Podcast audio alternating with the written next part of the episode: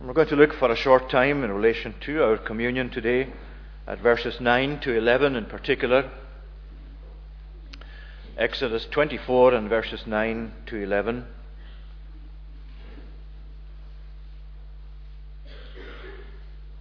Especially the words of verse 11.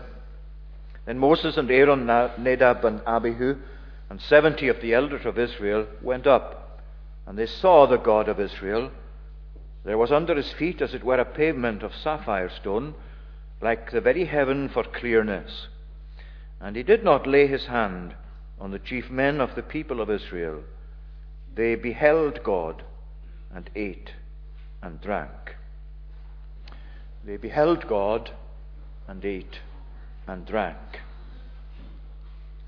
There are so many connections between Moses and Jesus that we can uh, very rightly say that Moses is uh, the clearest type of Jesus in the Old Testament. Type being representative or somebody who, in his own life, encapsulated the things which were fulfilled in Christ as a person, as a Saviour, as a mediator.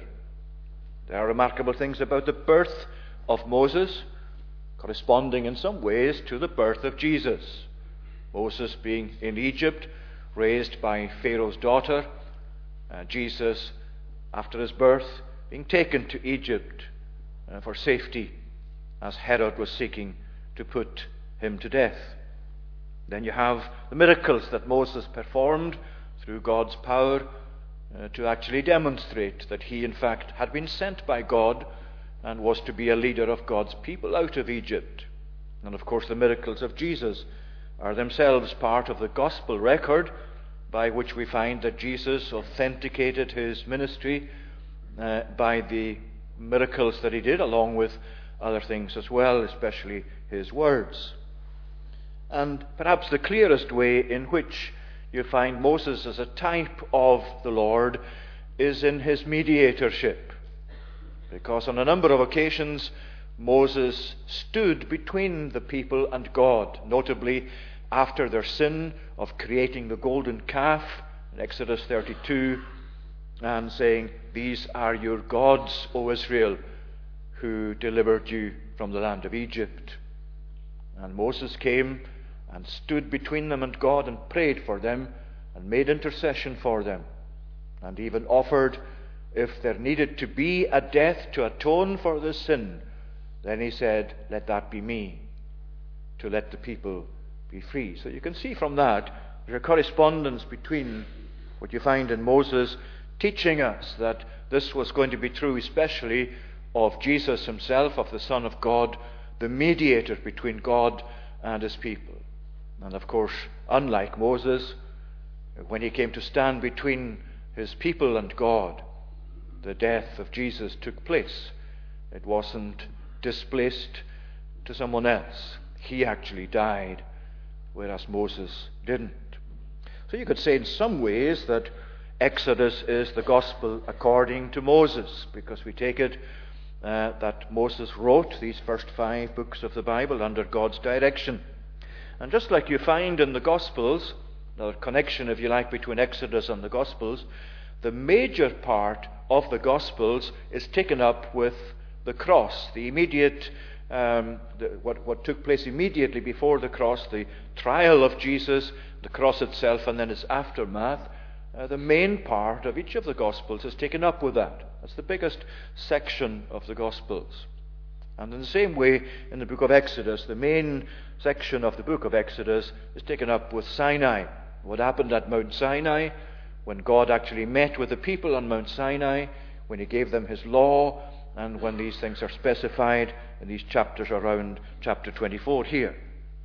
And when you come to chapter 24, what you find here is that the covenant that God made with the people, covenant that included at the very heart of it a sacrifice, the people are here gathered in such a way as to ratify that covenant, as it were, to sign themselves up to it again or accept it from the hand of God, accepting the terms of that covenant for themselves. And it's done in what you can call a covenant meal, as they sat here and ate and drank in the presence of God. They beheld God and ate and drank. Three things I want to mention briefly uh, in looking at this passage. First of all, a summons, because God summoned them up. Uh, these were representatives of the people, so uh, the people actually were present in their representatives Nadab and Abihu, sons of Aaron, Aaron himself, uh, and 70, uh, uh, Aaron, Nadab, Abihu, and 70 of the elders of Israel. And they were to represent the whole people in the presence of God on the mountain. So they were summoned up by God to come up to the mountain, up the mountain. That's how the chapter begins. He said to Moses, Come up to the Lord, you and Aaron, Nadab, and Abihu, and the 70 elders of Israel. That's the first thing that has summons here, which we'll see briefly is significant. Secondly, there is a sprinkling here, because the sprinkling of the blood uh, that uh, Moses had taken, half of it he put in basins, half of it he threw against the altar, and then the half that was in the basins, he threw it, he sprinkled it upon the people. So there's a significant sprinkling both to the altar and also to the people. And thirdly, there's security. Along with the summons and the sprinkling, there is security. Because here you find in verse 11, he did not lay his hand on the chief men of the people of Israel. They beheld God and ate and drank. In other words, there's a security there provided by God through the sprinkling of the blood. They have come to be secure and not actually any more subject to his wrath or to uh, what they deserve in terms of sin. These three things briefly then a summons, a sprinkling, and a security. Now, the summons is significant because these words come up. At the beginning of the chapter remind us and reminded the people of God, the people of Israel, that God was in fact above them. And while this is significant just in terms of the mountain of Sinai that they had to literally ascend it is also full of spiritual meaning because very often in the Bible, the Old Testament particularly, you find uh, references to going up to God or going up to worship God, whether it's at the temple or Zion, but it's always an upwards direction. And God is always uh, by them, He presents Himself to them as up there, up above them, uh, something that they were to associate with the grandeur of his presence, with the majesty of God, with, the, with, the, with God being the most high God. You find that too in uh, some of the Psalms. Uh, Psalm 121, for example, I will lift up my eyes to the hills. Let us go up to Jerusalem elsewhere.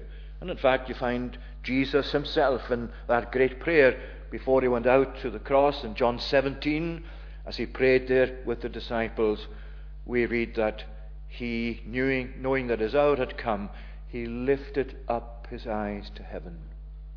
As he was going to pray to God, towards heaven where he looked.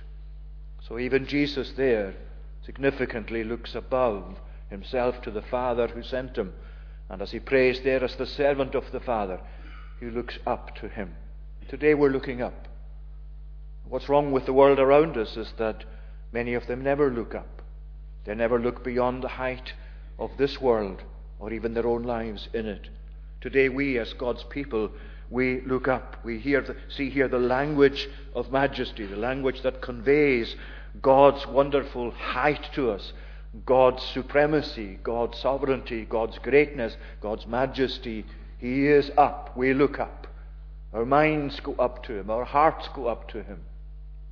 And correspondingly, as we bow in His presence and acknowledge His majesty and acknowledge that He is above us, correspondingly, the Bible speaks about God coming down. In other words, when God came to deliver Israel from Egypt, uh, in this very book itself of Exodus, when you go back in Exodus to uh, chapter 3 and verses 7 to 8, uh, this is what God is saying. The Lord said, I have surely seen the affliction of my people who are in Egypt, and I've heard their cry because of their taskmasters. I know their sufferings, and I have come down to deliver them out of the hand of the Egyptians and to bring them up out of that land. You see the significance of that? He didn't just say, I have come down to deliver them and to bring them out of that land. He said, I have come to bring them up out of that land. In other words, God's redemption, God's salvation, what you are remembering here today as you remember the death of Jesus, is that God came down, that God descended, that God lowered himself, humbled himself in the person of his Son and humbled himself even to the death of the cross. That's how Philippians 2 puts it, isn't it? When he came in to take the form of human beings, when he took the form of a servant, and being found in fashion as a man, he humbled himself and became obedient, and was obedient even to death, even the death of the cross. Why did he do it? To lift you up. To lift you up out of the dunghill of sin to set you, as the psalmist says elsewhere, among the princes of his people, to elevate you. And in order to elevate you, you remember today that he came down. And so, as you remember that, and you remember Jesus in his death, you look upwards. You look up towards the height of heaven's majesty, and you wonder at the fact that for the likes of you and the likes of me, God would come down. God would step down. God would humble himself in the person of his Son. There's the summons upwards, then there's the language that conveys the grace of God and the humbling of God as God humbled himself in, pers- in the person of Jesus. He came down to lift us up. Secondly, there's this sprinkling mentioned. You come to uh, the uh, words that we have from verses 9 to 11 verses 6 really to 11, uh, you find Moses taking this blood, the blood of the sacrifice, and uh, where he had made an altar at the foot of the mountain, they sacrificed burnt offerings and peace offerings to the Lord. And so he took half of the blood of what had been offered to the Lord and he put that in basins. He put it aside. And the other half he took and threw it or sprinkled it upon the altar, just as if you just took it and, and threw it like that, sprinkling it upon the altar. So he divided it in half. Half of the blood was for the altar towards God, and half of the blood was upon the people towards the people. And that is itself significant because it tells us that God's covenant, this covenant that they were ratifying, that they were actually saying here, we accept the terms of it, that covenant is two sided. It begins with God, He initiates it, He sets it up, but there's another side to it in the acceptance of the people. And when Jesus said, This is my blood of the covenant, as He instituted the Lord's Supper, so He invited them to take of the cup and of the bread. And there are two sides of it today here. You are coming to remember what God initiated for you in his covenant with his people, of which you are a partaker. You remember that God himself set up this covenant in Jesus Christ, which has sacrifice at the very heart of it. And so, this uh, two sided covenant, this sacrifice that's central to it, and that sacrifice is followed by the application of the blood both to, to the altar and to the people. And it's significant that the blood was used firstly in being sprinkled or thrown against the altar. He took half of the blood, he threw against the altar. And it reminds us very powerfully that the death of Jesus operates first and foremost towards God. Because there were things that God required to be done in order to answer his demands. His justice needed to be satisfied. For one thing, sin needed to be dealt with to remove the offense that stood between us and God. And so the blood thrown against the altar is really symbolic of the death of Jesus himself. The blood of Christ, the death of Christ. Christ did not save merely by the life that he lived, though it was a perfect life. Without the shedding of blood, as Hebrews puts it, there is no forgiveness, there is no remission. It is the death of Christ, especially, that you remember in the Lord's Supper. Jesus in his death. And while his life is significant for us, while his life as a perfect life is the kind of life that you and I should live as a human being, what is particularly crucial to our salvation is the death that he died. So, the death of Jesus, first of all, acts towards God. It deals with the wrath of God. It propitiates God, to use the biblical word. It doesn't turn God into a God of love. I have to say this so often. It's not that God was an angry God, that Jesus changed into a God of love. It was the love of God that provided the blood of Jesus. It was the love of God that provided the sacrifice that came to propitiate God in his wrath. The same God, the one God, the wonder of love coming to provide a sacrifice that deals with his wrath, the same God. What greater mystery is there than that? But what greater truth is there than that? And this is what today you also remember that God, in his own immeasurable love, his love for his people, that he sent his Son into this world to be the sacrifice that propitiated himself, by which this offense of sin, this guilt of sin, uh, this barrier of sin was dealt with, so that God dealt with himself. The blood is thrown against the altar. And as you do remember that, you remember in the Lord's Supper what this blood means to God what this blood means to God. That's why it's such a serious thing in its own way of staying away from the Lord's table if we have the right and the privilege to be there. Because this is something that's precious to God, this blood of Christ, this death of Christ.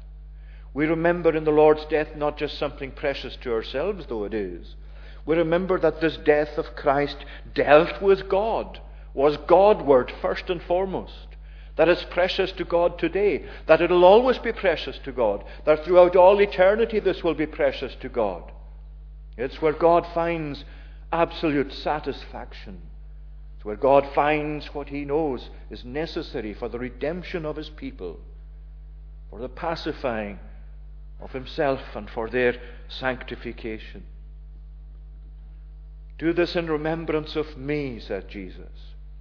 And as you do that, you remember how precious, how treasured by God is the death of His Son in our nature. But he then took the other half of the blood and threw it on the people. And he said, Behold, the blood of the covenant that the Lord has made with you in accordance with all these words. Now it's significant that it's the same blood, the one blood the one blood that was thrown on the altar, signifying its Godward effect, is the same blood, half of which is then thrown or sprinkled on the people. It's so significant that we see that same blood that came to satisfy God in the death of Christ is effective towards the sanctifying of his people. It's not a different death. It's not a different Savior. It's not that Christ did something towards God and did something else towards us with a different kind um, of effect or, or, or, or, emphasis. It's the one death of the one Savior, the one blood, the one death that covers both God's requirement, God's demands, and our needs. Today you remember that. And this blood that was sprinkled on the people was itself sufficient to deal with their need. That's so important. There's nothing extra required of you today as you remember the death of Jesus there's nothing extra to the death that you remember. There's no additional bits. You can't get an improved version of it. There's nothing other than the one blood that satisfied God, that was applied in the benefits of it to you as a sinner for your salvation. Hebrews chapter 9, uh, verse uh, 12 reminds us of that. Hebrews, of course, that great uh, epistle that deals so much with sacrifice and takes the Old Testament types and makes them uh, see how they're realized and fulfilled in Jesus? Well, one of the places there is Hebrews chapter 9, verse 12. Uh, when Christ appeared, he says, as a high priest of the good things that have come, he entered once for all into the holy places, not by means of the blood of goats and calves, but by means of his own blood, thus securing an eternal redemption. For if the sprinkling of defiled persons with the blood of goats and bulls and with the ashes of a heifer sanctifies for the purification of the flesh, how much more will the blood of Christ, who through the eternal Spirit offered himself without blemish to God, purify your conscience from dead works to serve the living God. Therefore, he is the mediator of a new covenant. He entered in with his own blood. The blood that God required, the death he required, to meet his own demands. It's then sprinkled upon the people to signify the benefits that flow from that death that flow from that blood, flow from the sprinkling of the altar. And that's why we have to so carefully yet vehemently insist on the fact that there is no other salvation, properly speaking, than the one that's in Jesus, and the one that is through the death of Jesus. There is no other Savior, despite the fact that there are many types of kinds of uh, philosophies or religions that will actually suggest to you that there are equally valid ways of thinking about God and thinking about a relationship with God and thinking about what we need in order to have eternal life. I am the way, the truth, and the life. No one comes to the Father but by me. These are the words of the same Jesus. He is exclusively our Savior. And you know what? That's not something that you're sorry about. That's something that you celebrate. Because every single thing, every iota of your need is met in this Jesus, in this death of Jesus. And as Jesus met every single item of God's demands, as the blood sprinkled on the altar actually uh, symbolizes. So, this same Jesus today meets every single iota of your need without question. This do in remembrance of me. And there's nothing beyond that me that's required, that's needed, that's valid. It's all there. And you see, he took the stones or pillars that he took and formed this altar. It's very significant. Uh, he took uh, 12 pillars, or, or they would have been made of stone according to the 12 tribes of Israel. In other words, the whole of the people are representative, represented not just in the representatives there, but also this altar. The altar that was sprinkled itself represented the 12 tribes of Israel. The whole people, if you like, are represented fully in the altar that was sprinkled with the blood, just as they are in the people that God had required be present there for them. And that's why you find the whole covenant for the whole people of God. It's all actually there in what represents the death of Christ. Everyone for whom Christ died will be in heaven. Nobody will be in heaven but those for whom Christ died. There's a lot of filling out needed to actually amplify that statement. But that is the teaching of the Bible. And the whole of the covenant people, as they're represented there, are symbolic of how we ourselves belong to God's saved people. And how God's saved people come under the provision of that blood. So that blood is sprinkled upon the altar signifying Godward, is also sprinkled on the people, the whole people. And you remember 1 Peter chapter 1 and verse 2, where, uh, where Peter speaks about those people of God that are chosen, they're chosen by God, they are God's select people. That's God's own, uh, that's on God's own work. But they are selected by God, they are chosen by God unto certain things, unto certain ends, and one of them is the sprinkling and obedience the blood of Christ. We'll come to that later on at the, at the sacrament itself. But that's, that's what God had in mind, always had in mind, as He chose His people, as His love rested upon them. It was with a view to them ultimately being sprinkled with the blood of Christ, with the benefits of Christ's blood. That was the purpose, that was the end in view. And it's represented here in the words of our text today. So the sprinkling of this blood is firstly Godward, and then as manward. It's on the people after the altar has been sprinkled first.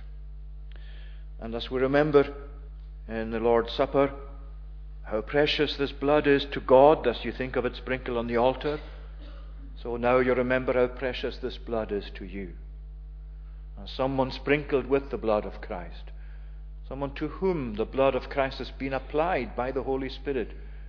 Not only are you saying today, as you remember the death of Christ, Lord, I know and I remember in that remembrance that this is precious to you. But Lord, it's precious to me also. And it's precious to us because this, not, this is not an occasion for just individuals in their individual relationship with God uh, to be here to take communion. Communion is communion with God and with each other.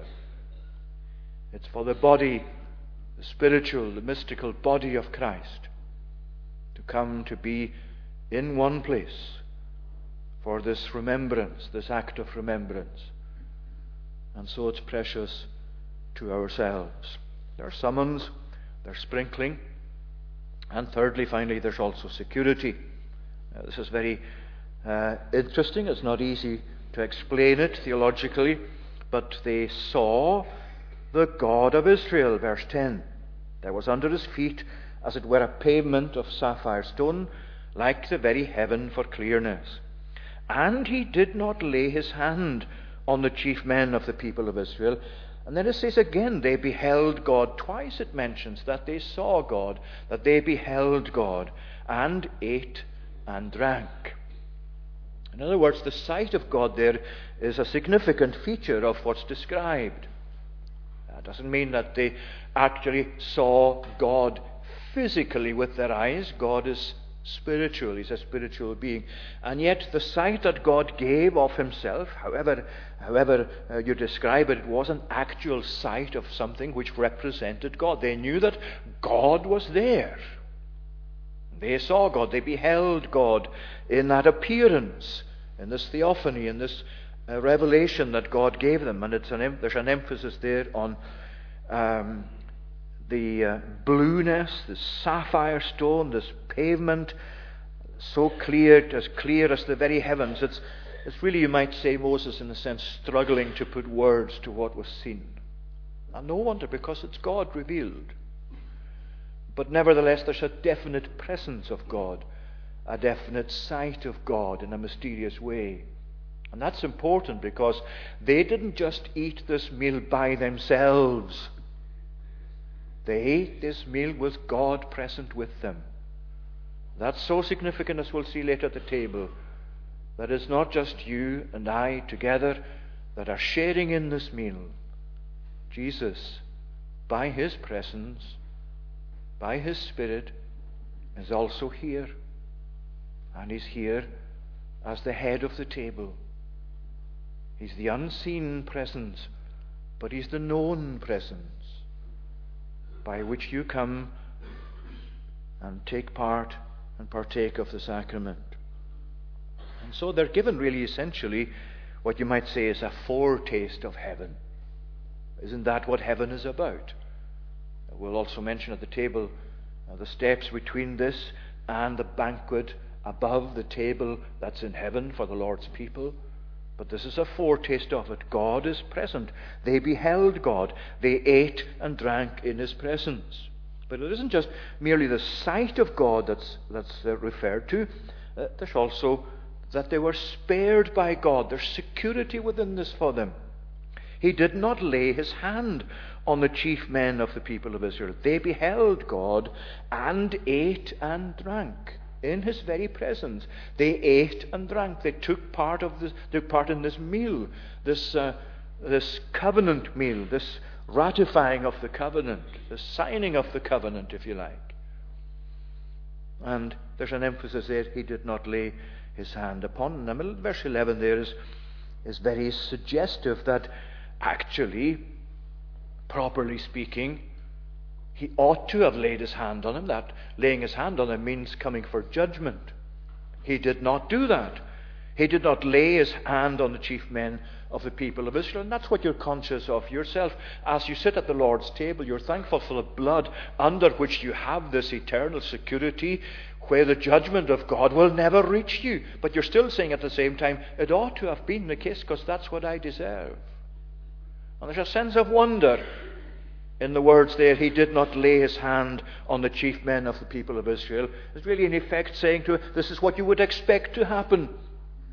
This is what you would expect for people to come, to see God, to be in the presence of God, to be there with God really present with them. Yet he did not lay his hand on them. Why didn't he lay his hand on them? Because what had been done in terms of the shedding of the blood and the sprinkling of the blood is the basis of their security. Without that, they would have been dead. Because you cannot come into the presence of God unless you're sheltered by the blood of Christ. But when you are, then you can come and you do come, knowing that He is, he is fully accepted. In other words, what you're reading about here really is, in a sense, what the New Testament calls um, being accepted by God. It's more than just spared. It's not just that he didn't lay his hand on them. The other, the other side of that is also true. They were accepted by him. They were received by him as his covenant people. And you remember the death of Jesus, not just in the sense in which you're spared. You're spared what you deserve, but more than that, you're given what you are not deserving of. You have that security. You have eternal life. You have the guarantee that judgment, and sense of condemnation, will never touch you. You have remission of sin in order to have admission to God. You are admitted into His presence and accepted by Him through the forgiveness of your sins, which itself has come through the death of Christ as the ground of it. So there is where you have.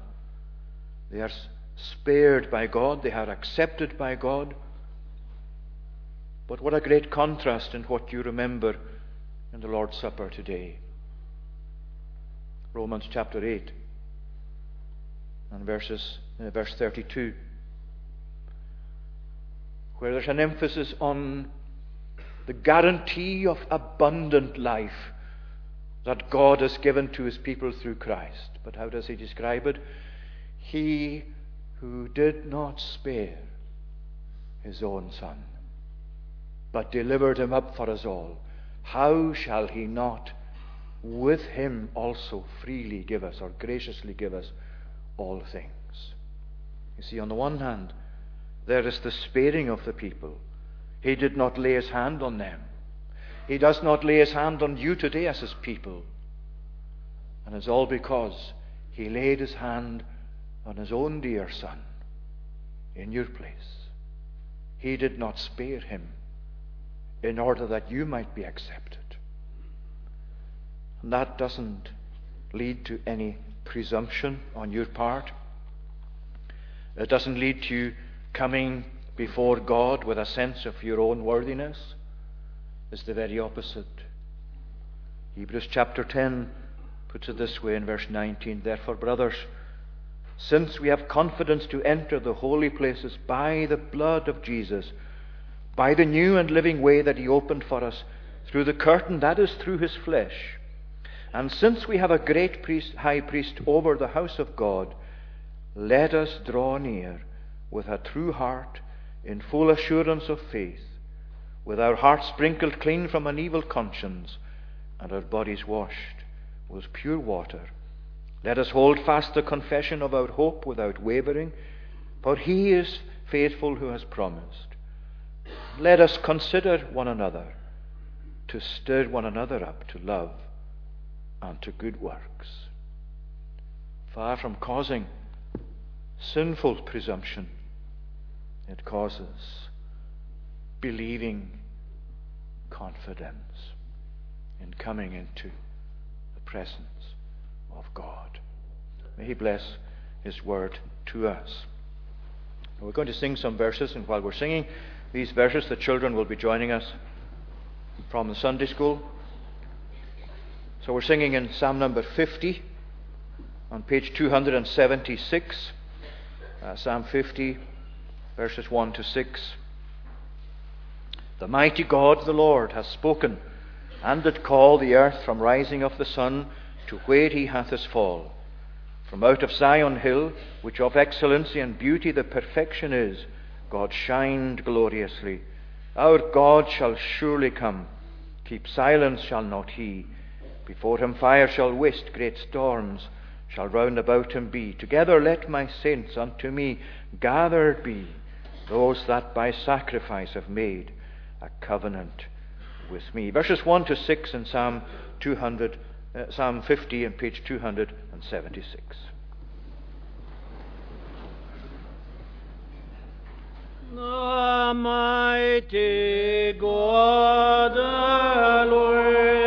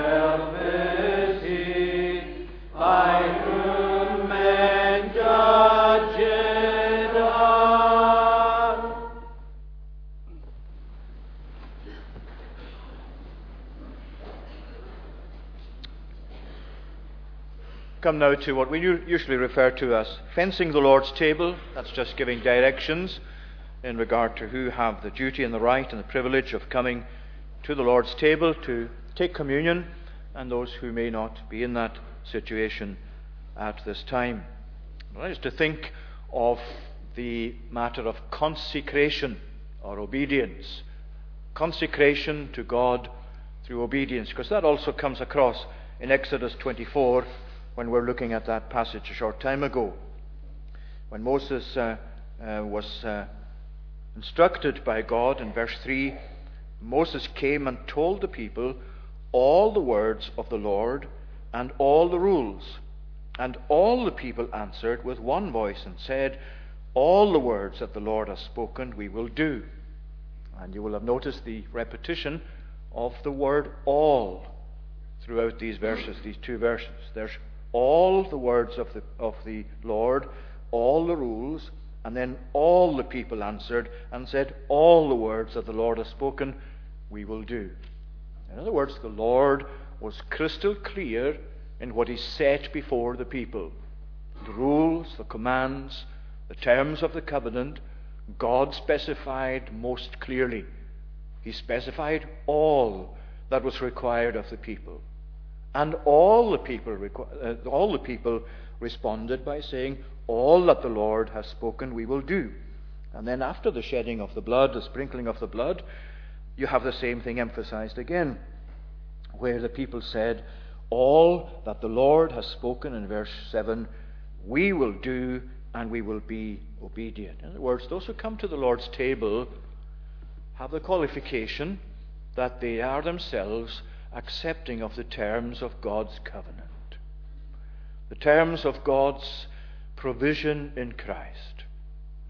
You come to the Lord's table you're convinced this is all that's necessary for you to be right with God. And you respond by saying, I obey, I give myself to you. That's what the people of Israel did. And as you come today to the Lord's table, that's clear as well from your own being here, from the fact that you have come again to sit at the Lord's table. This is what you're saying. All that the Lord has spoken we will do. We are His people, He's our God. He specifies the term. Our business is to obey, to, to accept them, to be obedient to Him. In other words, it's really telling us, too, that um, our obedience from the heart, as Romans 6, verse 7 puts it, um, you remember Paul there saying, You have obeyed from the heart that form of teaching, that shape of teaching to which you have been delivered. In other words, our coming to be Christians is that we are obeying from the heart the teaching that God has given us, the truth of God, and we're delivered to that truth, just as Israel were to the commands and rules of God, so that that would shape their lives. And that's what we're delivered to today that truth of God, the gospel, and we're saying, All that the Lord has spoken, we will obey, we will be obedient to that. In other words, there's a sense in which the law of God is still very significant in the Christian life. Some people will tell you the law is no longer relevant to the life of a Christian. Ten Commandments, they're gone. Christ has fulfilled them. There's no relationship at all for us with them. Well, that's not true to the Bible because the law of God remains as a standard, as a pattern for our lives to be measured by. It's not our keeping of the law of God that itself puts us right with God. We're not accepted on the basis of our obedience. We're, ba- we're accepted on the basis of Christ's obedience. But our obedience is a response to the confession or acknowledgement or acceptance of that. I'm just going to finish by reading uh, something from Calvin's first catechism. Calvin in Geneva established a, a catechism for the people there as well, and this is something from his first catechism where he speaks about the law of God and its relation to Christians. He says, Now Christians make a far different use of the law than those without faith can make of it. For where the Lord has engraved on our hearts the love of his righteousness, the outward teaching of the law, which previously was accusing us of nothing but weakness and transgression, is now a lantern for our feet to keep us from wandering from the straight path. That's the first thing he says. It's a lantern for our feet to keep us from straying spiritually. Secondly, he says, it's also our wisdom by which we are formed and instructed to complete uprightness. And thirdly, he says, it's our discipline by which uh, uh, it's our discipline which does not permit us to abandon ourselves in more wicked license. In other words, you can see how the law is a controlling factor, a precious controlling factor in the experience of a Christian. And today, while you know you are not saved by the works of the law, Christ has fulfilled that for you. Nevertheless, that hasn't dispensed with the law. And in a real sense, you're saying the same as Israel said then. All that the Lord has spoken, we will do and be obedient. We're placed under the form of God's own truth. And that's really what you're renewing in the Lord's table. Sometimes, you know, we focus on fencing the table almost entirely on what you need to have in place for you to come to the table. But when you've done that many times, or a number of times, as all of you have, coming to the Lord's table again is a matter of renewal. You've already signed this covenant by being there before, by being there previously. You've said previously, I accept the terms, Lord. This is the evidence that I accepted. I come to remember you. But that's what you're saying again today. These terms that God has set for you in Christ, here you are renewing, if you like, re signing the covenant for yourself. All that the Lord has spoken, we will be obedient. We will do. We will accept again. We are His people. He is our God. That's what we're renewing today at the Lord's Supper. Now, the children, it's really great to see you here today, children. It's wonderful that you're here to see the Lord's Supper once again. And I want to just use this one minute just to tell you about how this is a table. We speak about it as the Lord's table, and that's because the Bible speaks about it as the Lord's table in 1 Corinthians chapter 9. 1 Corinthians speaks about the Lord's table and the supper being the Lord's table. And a table is something that you sit at in order to eat, isn't it? And all of those people today are sitting here in these pews as the Lord's table because they're going to eat some bread, piece of bread, and they're going to drink from a cup which contains wine. They're eating and drinking ordinary things bread and wine. But there's more than that to it because what that really represents, or what that is a picture of, what they're really doing spiritually, or by using their faith, is they're coming to feed upon what Christ has provided for them, or on Christ Himself. They're taking from Jesus, who, still, who is now alive in heaven, they're taking from the Jesus who died the spiritual strength the spiritual feeding, the spiritual nourishment that's represented by taking food. The ordinary food remains ordinary, but as well as that, they are feeding upon Jesus in his death. Jesus is the one that they take from this life, this strengthening. And I hope for yourselves as you see this that you will uh, apply that to yourselves as well and realize that what you're seeing today here is really, really precious. Really, really special. Not just special to those who are going to take a communion, it's special to them that you are here. And it's special to you that you're here to see it. So remember what you see today and think of it as a table and ask yourselves how can I benefit? How can I actually spiritually be strengthened by Jesus? You can do that by trusting in Him, by taking Him as your Savior, so that one day you too will come and remember the death of Jesus by taking the communion. May God bless these thoughts to us on His Word. Now we're going to sing some verses from Psalm 118.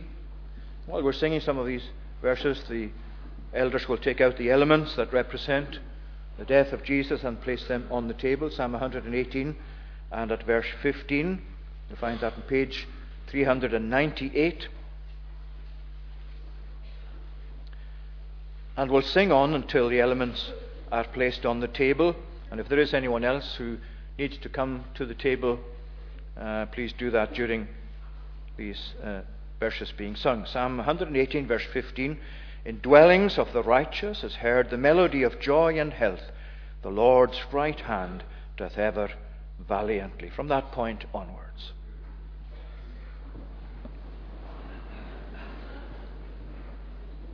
Indwellings of the